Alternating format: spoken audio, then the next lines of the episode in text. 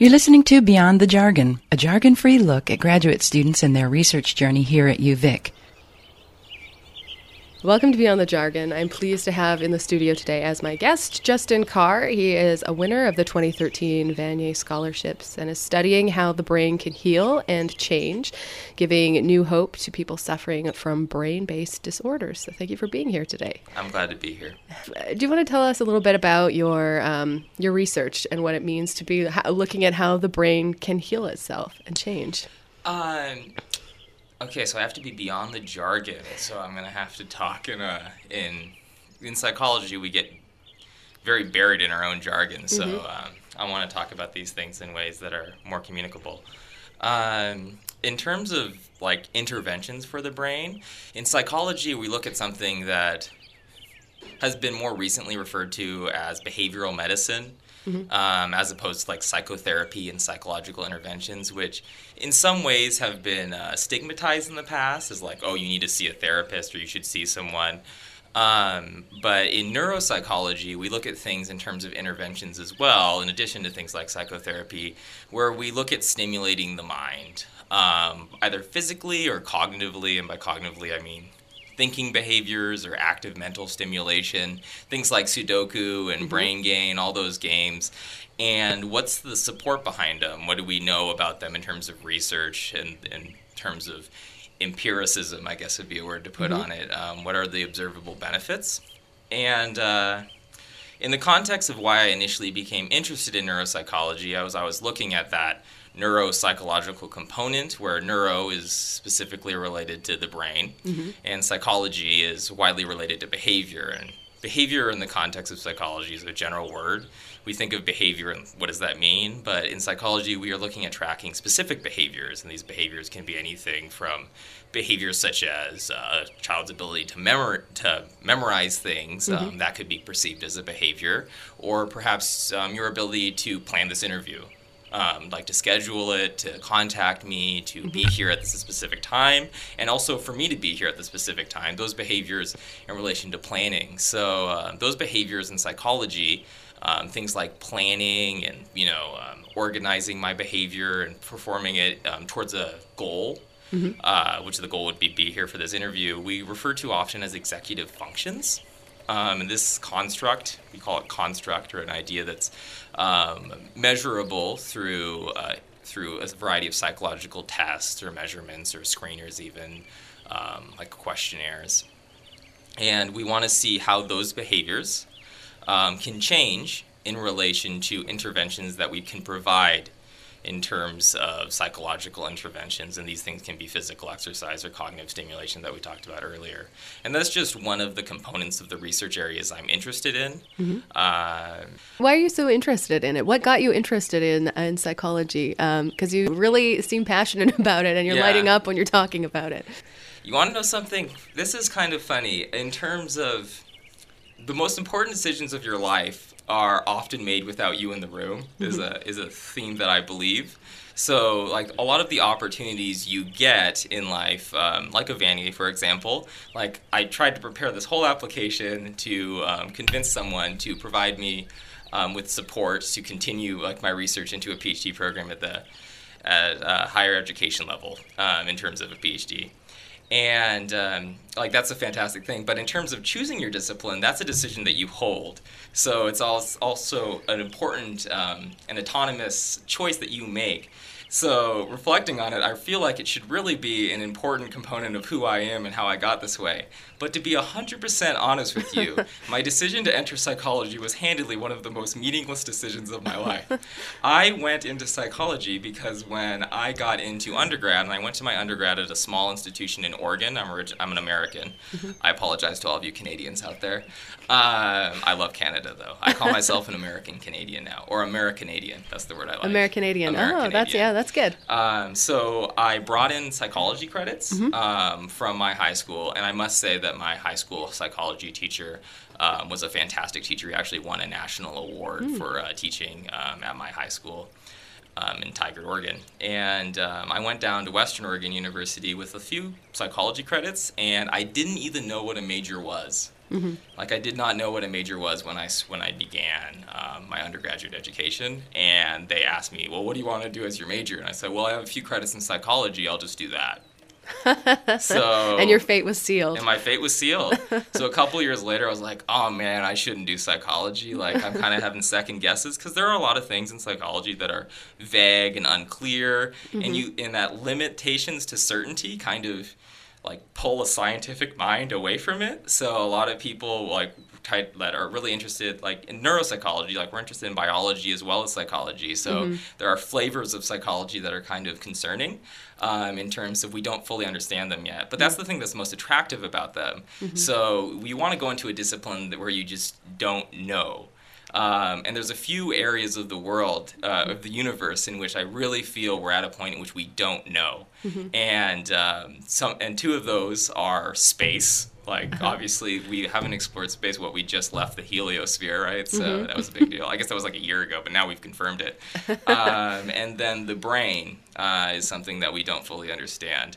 It was commented that the brain is one of the most complex physical features that exist in the universe. Hmm. And the idea that the brain drives behavior so it actually manifests as change in the physical universe uh, is even a more complicated idea. So when we're trying to track something physical mm-hmm. and then track that into behavior, which is equally physical but is self-causing in many ways, mm-hmm. uh, especially when it's observed, it just becomes very complicated and. Uh, you can talk about it for hours. Uh, so if you want the most ambiguous, vague, unclear, and critical conversations you'll ever have, talk put like a philosopher and a psychologist in the room, and they'll they'll bore you to death, but, um, and everyone will leave pissed off. That's that's the end of the day. Uh, uh, let's talk about how you wound up at UVic. So you're from Oregon, yeah. and we uh, we've discovered how you chose your major. Mm-hmm. Uh, so did you finish your degree at the school that you started? Your undergrad degree at the school you started? Yeah, I went to Western Oregon, and you UW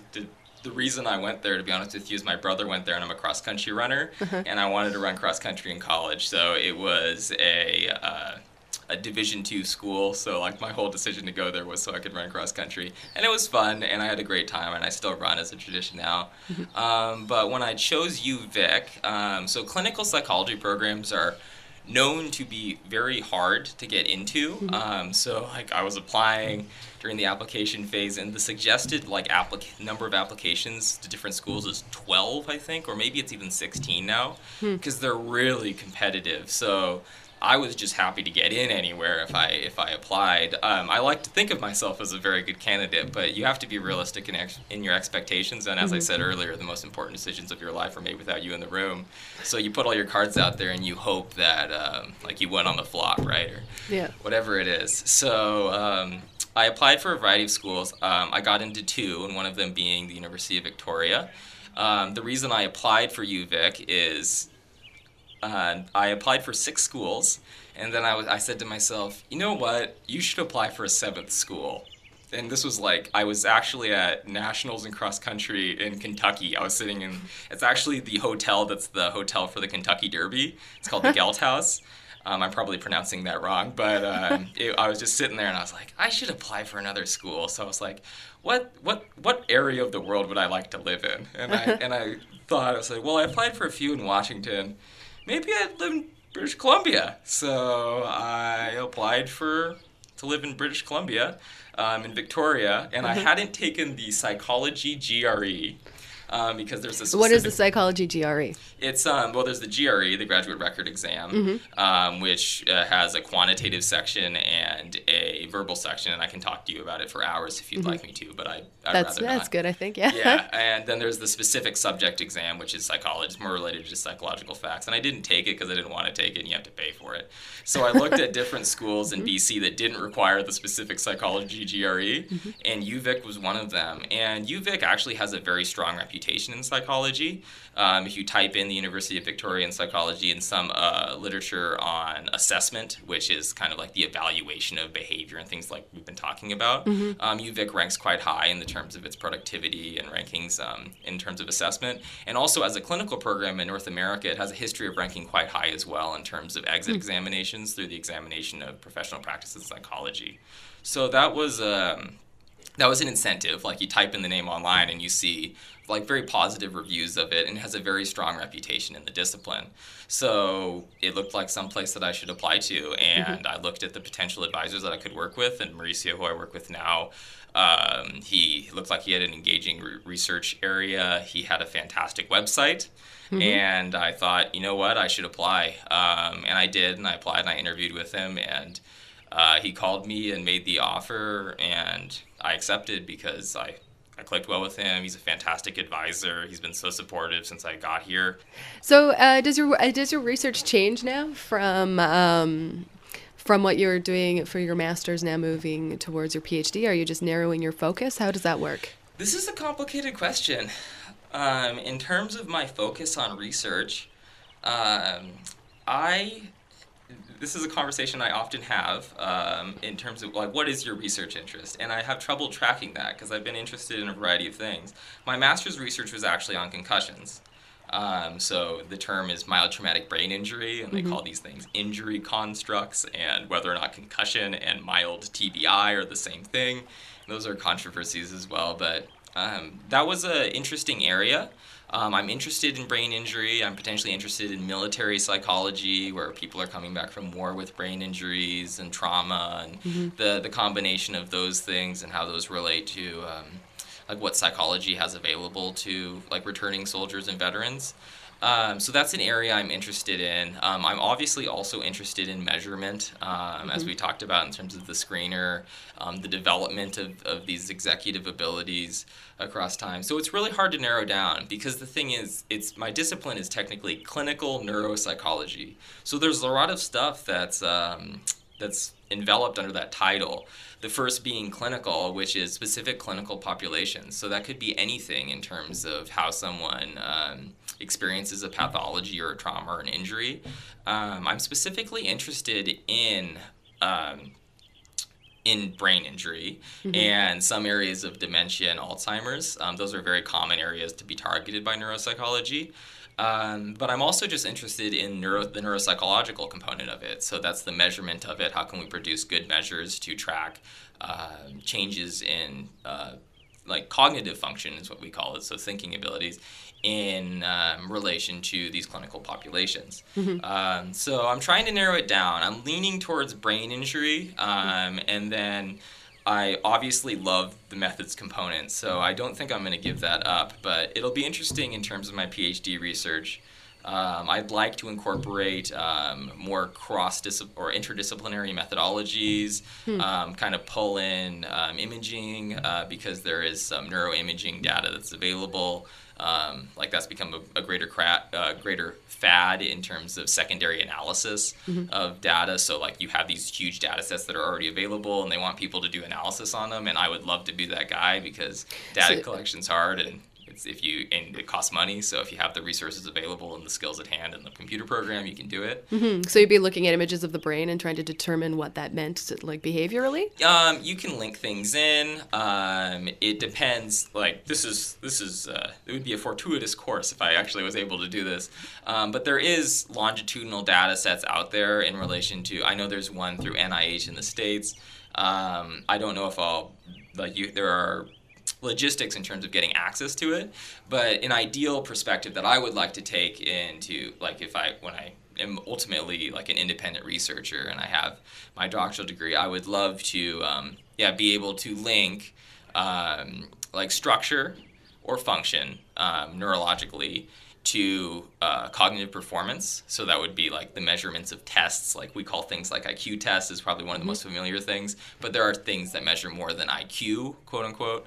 Um, like what? Uh, executive functions, for example, right. there are there are specific tasks that are known to measure things like that. Memory, mm. um, all of these things kind of are intelligence is an interesting idea, um, and I'm not going to go too deep into it because I don't know all that much about it. Mm-hmm. But it is something we measure. But there's more to the mind and its function than intelligence, and there's different abilities, and whether or not those abilities overlap with intelligence, that's been uh, a constant discussion in psychology for years and years and years. Um, so my what I would find interesting is if you could look at longitudinal structure in the brain, let's say, um, and longitudinal um, cognitive function, so like an ability to perform on a test, and then lastly, behaviors, um, and see how they mediate each other. So the idea would be a change in the brain influences the way the brain processes information, and which ultimately changes the way you behave. Right. So it would be this three, like this mediational pattern in which uh, you would have brain, cognition, behavior, and you would be able to track that um, longitudinally to kind of understand development, even the course of uh, disease. Like I find that to be the most promising route in understanding multidimensionally how the human brain develops and changes, um, both healthfully and in a clinical context um, to really understand what to expect, prognoses, and potential interventions. At what point do you know that the brain is changing? Is that going to change the way someone behaves? Is it going to change their cognition? How can we intervene at that specific point in time to make a difference? Um, when is it too late? When is it is it is it ever too early? Those are important questions to ask in terms of behavioral health, because behavioral health is a resource that is not um, constantly accessed. There's stigma surrounding accesses to uh, behavioral health in some psychological contexts. Um, and uh, Is that like what you were talking about before with things like therapy and stuff yeah, like that? yeah, therapy. Um, so in the context of like Alzheimer's and dementia, and there's less stigma surrounding like be, living an active lifestyle, obviously at that age. Um, but I don't know. Sometimes like I'll be at the gym and I'll see um, an older adult working out, and like people getting frustrated because they're slow on the machine. But you know they like it's a fantastic thing that at that point in their life they are still physically active and that should be encouraged. Um, so there is some of these like concepts of like oh like well they like they're socially secluded they've reached an age. And if you see an older like if if you, you go to the, if you go down to swans and you see an older older adult out there killing it on the dance floor like that should be something that's appreciated because it's that interaction between physical activity social engagement that's probably really keeping them healthy at a later age. So like it's a good thing. Um, you should see people that are physically active. But in other contexts um, like for example in brain injury there is some stigma surrounding like people's perceptions of how someone with brain injury behaves. Like maybe they're not as able to regulate their behavior and people look down on that inability to be- regulate behavior. Or they don't understand it or they misattribute it to the person being a bad person. But in fact it's just the fact that they're unable to uh, monitor their behavior in the same way. So um, that's a that's something that really uh, people are trying to move forward with in, in terms of society, communication, and mental health. Um, talking about things about what about brain injury, being aware of that. Talk in in terms of beyond the neurological component, talking about things like depression and suicide risk. Those are important things to talk about um, to understand that they're real problems Yeah. they are tracked empirically. We do observe these things, we measure them, um, and we know like mood is a real medical concern. It's not uh, solely psychological. Um, it, well, it is. It's medical and psychological in terms of the context of.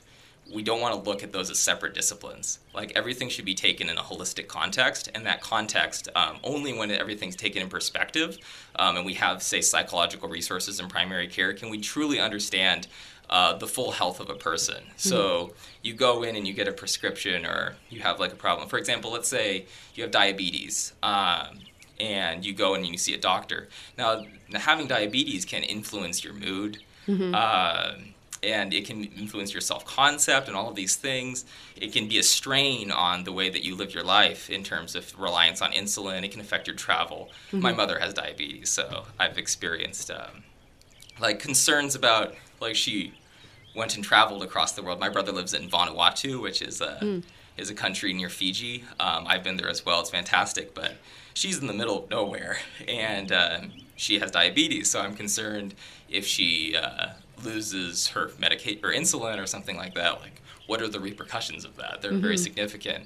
So um, understanding how health influences uh, psychological phenomenon um, at a very intrinsic level is really important for all disciplines that act as practitioners.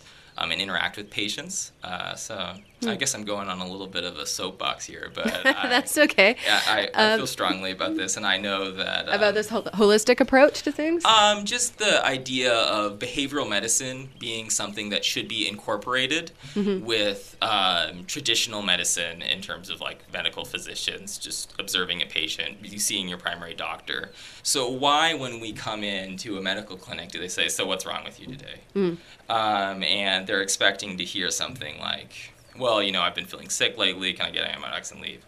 Um, why don't we ask that person about how their mood's been, um, like substance use, all of these concerns, have thoughts of even suicidality, um, maybe potential past traumas. All of these things are concerns um, that should be discussed openly. I mean, in a, in a setting where confidentiality is respected and the, the patient is autonomous to make their own decisions about moving forward with things. But if we're scared to say these things out loud, um, you're never going to see any progress with um, dealing with mental health as a real issue. And it is a very, very real issue. Um, you see it in, in terms of healthcare reform. I know the U.S. government's shut down right now, but Yeah. um, in terms of healthcare reform, like people are trying to bring uh, behavioral health to the front page of um, some of these issues. Uh, in terms of smoking cessation, like interventions to prevent smoking, that's a behavioral medicine approach that has repercussions on physical health. Like it's a great analogy to what we can do. If you prevent things like frequent smoking or addiction to smoking, um, cigarettes that is, uh, you can prevent a lot of extremely prevalent public health risks.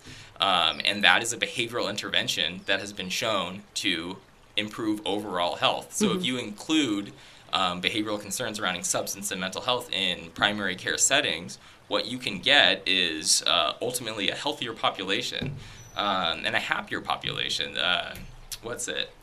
Bhutan has uh, gross, dome- gross domestic happiness as their product. I think they have a method for measuring happiness in the society. Like we always look in the Western world, we look often at GDP, so gross domestic product.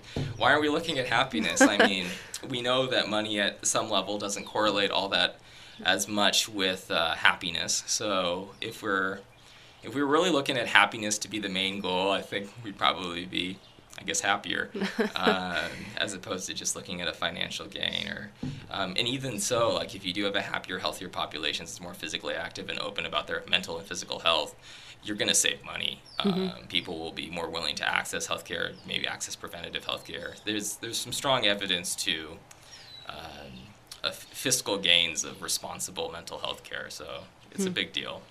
You're very passionate about that. Are you one of uh, a movement, I guess, of people that want to see this behavioral um, therapy included in other parts of medicine, or beha- or Um, that conversation at least, or is this just your personal? Um, I'm not really thing. part of a movement by any means. Maybe now that this is being recorded and, and publicized, I should take a stance on something. um, I I feel there will be a point in my life where I feel that this will be an important thing that I will push.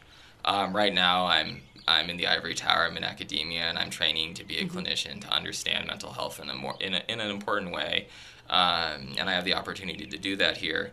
Um, if I do find myself in an opportunity to uh, push for this, to understand it, um, and to like apply it in policy, that would be a fantastic thing.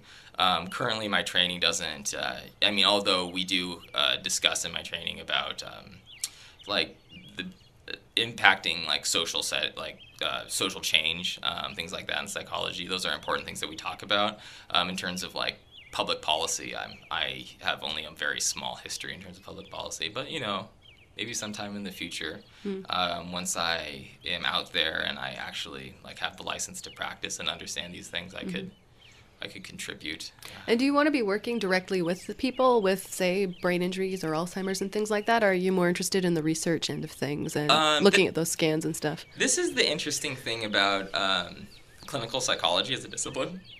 Um, you get training. The PhD is obviously a traditionally academic degree. Mm-hmm. Now in the states they have something called a PsyD, so a Doctor of Psychology, mm-hmm. and the obviously PhD is Doctor of Philosophy. Um, the PsyD is a quote unquote practitioner degree in which the the uh, individuals who receive the PsyD are trained in specifically clinical practice in psychology, whereas the PhD programs are more of an integrative approach of research hmm. and um, and clinical uh, clinical training. So, in terms of my training here at UVic, I get access to both clinical training, where I do see clients, mm-hmm. and I also get access to uh, research training. So, it's really um, a more integrative approach at looking at the research that leads to our understanding of how to interact clinically, what interventions to use, what measurements to use, and then I also get to apply that in clinical settings, which is a fantastic thing about the discipline, mm. is the fact that we produce the research we use. Um, now, in terms of the context of where I'd like to end up, um, I can't say for sure right now, but it would be fantastic to be in an institute where I could continue doing research and where I would be able to uh, still apply clinical uh, clinical practice to in a way. Um, initially, I was very research oriented, but um, and I still am. I'm very research oriented, but I see practicalities of understanding the application of that research and ultimately formulating research. It's very cyclical. Um, so I'd love to. I'd love to have both in my life um, mm-hmm. when I when I get down the road. But you know, I have three years here of um, you know just hanging out in Victoria and, and doing my doing what I do here. So uh, yeah, I I we'll see. But I don't like to tell the future. Mm-hmm. Um, but because if you had asked me like five years ago if I would be talking to you in the basement of the sub in British Columbia, mm-hmm. Canada, I, I would be like, no, there's no way I'll be. Yeah, I'll still be in Oregon or something. I do have a follow up question about um, about your chosen field of study? Because as you said it was just sort of a well i don't know i, I guess i'll do this. I'm already you know on yeah. that track. At some point it must have become something that you're truly interested in. Otherwise you wouldn't have come this far would you? And mm-hmm. was there like a moment where all of a sudden crystallized for you or was it just sort of a gradual um, getting more interested in it? I think the moment it really became something significant is you learn a lot in a classroom. Mm-hmm. Um, but the most important things I've learned in my life, I learned from my peers and my interactions. Often, the things I under, come to understand in a classroom are things I may apply later. But in terms of true learning, you have to have integrated in applied settings um, to really understand what's going on. Like you can talk about stats all you want, but until you sit down and run the stats and do them and interpret them, at that point, do you truly understand what you've done? Uh, in the context of psychology, I had the privilege of um, doing like a short little internship like thing at um, the Oregon State Hospital. And hmm. that's actually, if you've ever seen One Flew Over the Cuckoo's Nest, that's where it was filmed. Oh, okay. Yeah, so um, I would hang out in there. Yeah. Mm-hmm. Um, it's, it's, What did you do there? What was the internship? Um, I worked with a clinical neuropsychologist. So the discipline that I'm training to be, who mm-hmm. actually originally graduated from Western Oregon University. So mm-hmm. he was with the um, the group that I was, or he, he was from the institution that I was from, and he he knew some of the faculty members. So it was good. It was a good like transition um, to shadow him mm-hmm. at in, in his in his setting. And that really, to be honest with you, the context in which I like finally understood psychology was uh, when I sat across from a, a man who um, he had significant um, alcohol abuse and he hmm. could hardly recall a short series of words that we read to him. So his mm. memory was was was very gone. Um, and I just I sat there and I and I finally understood like the repercussions that behavior can have on the mind, mm-hmm. and how all of these things are physically and psychologically integrated, and the fact that there's a real need to understand a patient. To understand what brought them there and to potentially develop a resource to intervene and help them. Mm-hmm. Um, and that kind of like it's it's an empathetic and scientific appro- like perspective on a real phenomenon that exists socially um, and is often overlooked. Now, in the Oregon State Hospital, it's there used to be um, like little like tunnels under it. Like if you want to talk about like stigma surrounding mental health, like this place was has a history of just it has it had a really bad history at the time. It's made, they've made great changes, Mm-hmm. um, and they're and I don't want to make any comments about the like my time there was very good. I, I I don't know enough to make any judgments about how it's currently doing. I know they put a lot of money into Mm. uh, reforming it, and um, most of the pe- all of the people I interacted with had the right intentions, but um, it's uh, it's a complex issue that requires a lot of good people in the field and um, requires a lot of good research as well. And um, it kind of pulled me into it. Uh, it made me understand that uh, there's there's a need to understand the brain, and then there's a need to treat the brain. And there's one discipline I think that's really integrating that in an effective way, and that's clinical neuropsychology. All right. It looks like we're out of time. I want to thank you so much for joining Okay. me today. Yeah, thanks for having me. And uh, congratulations on the scholarship. Thank you. Again, thank you for listening to Beyond the Jargon on CFUV.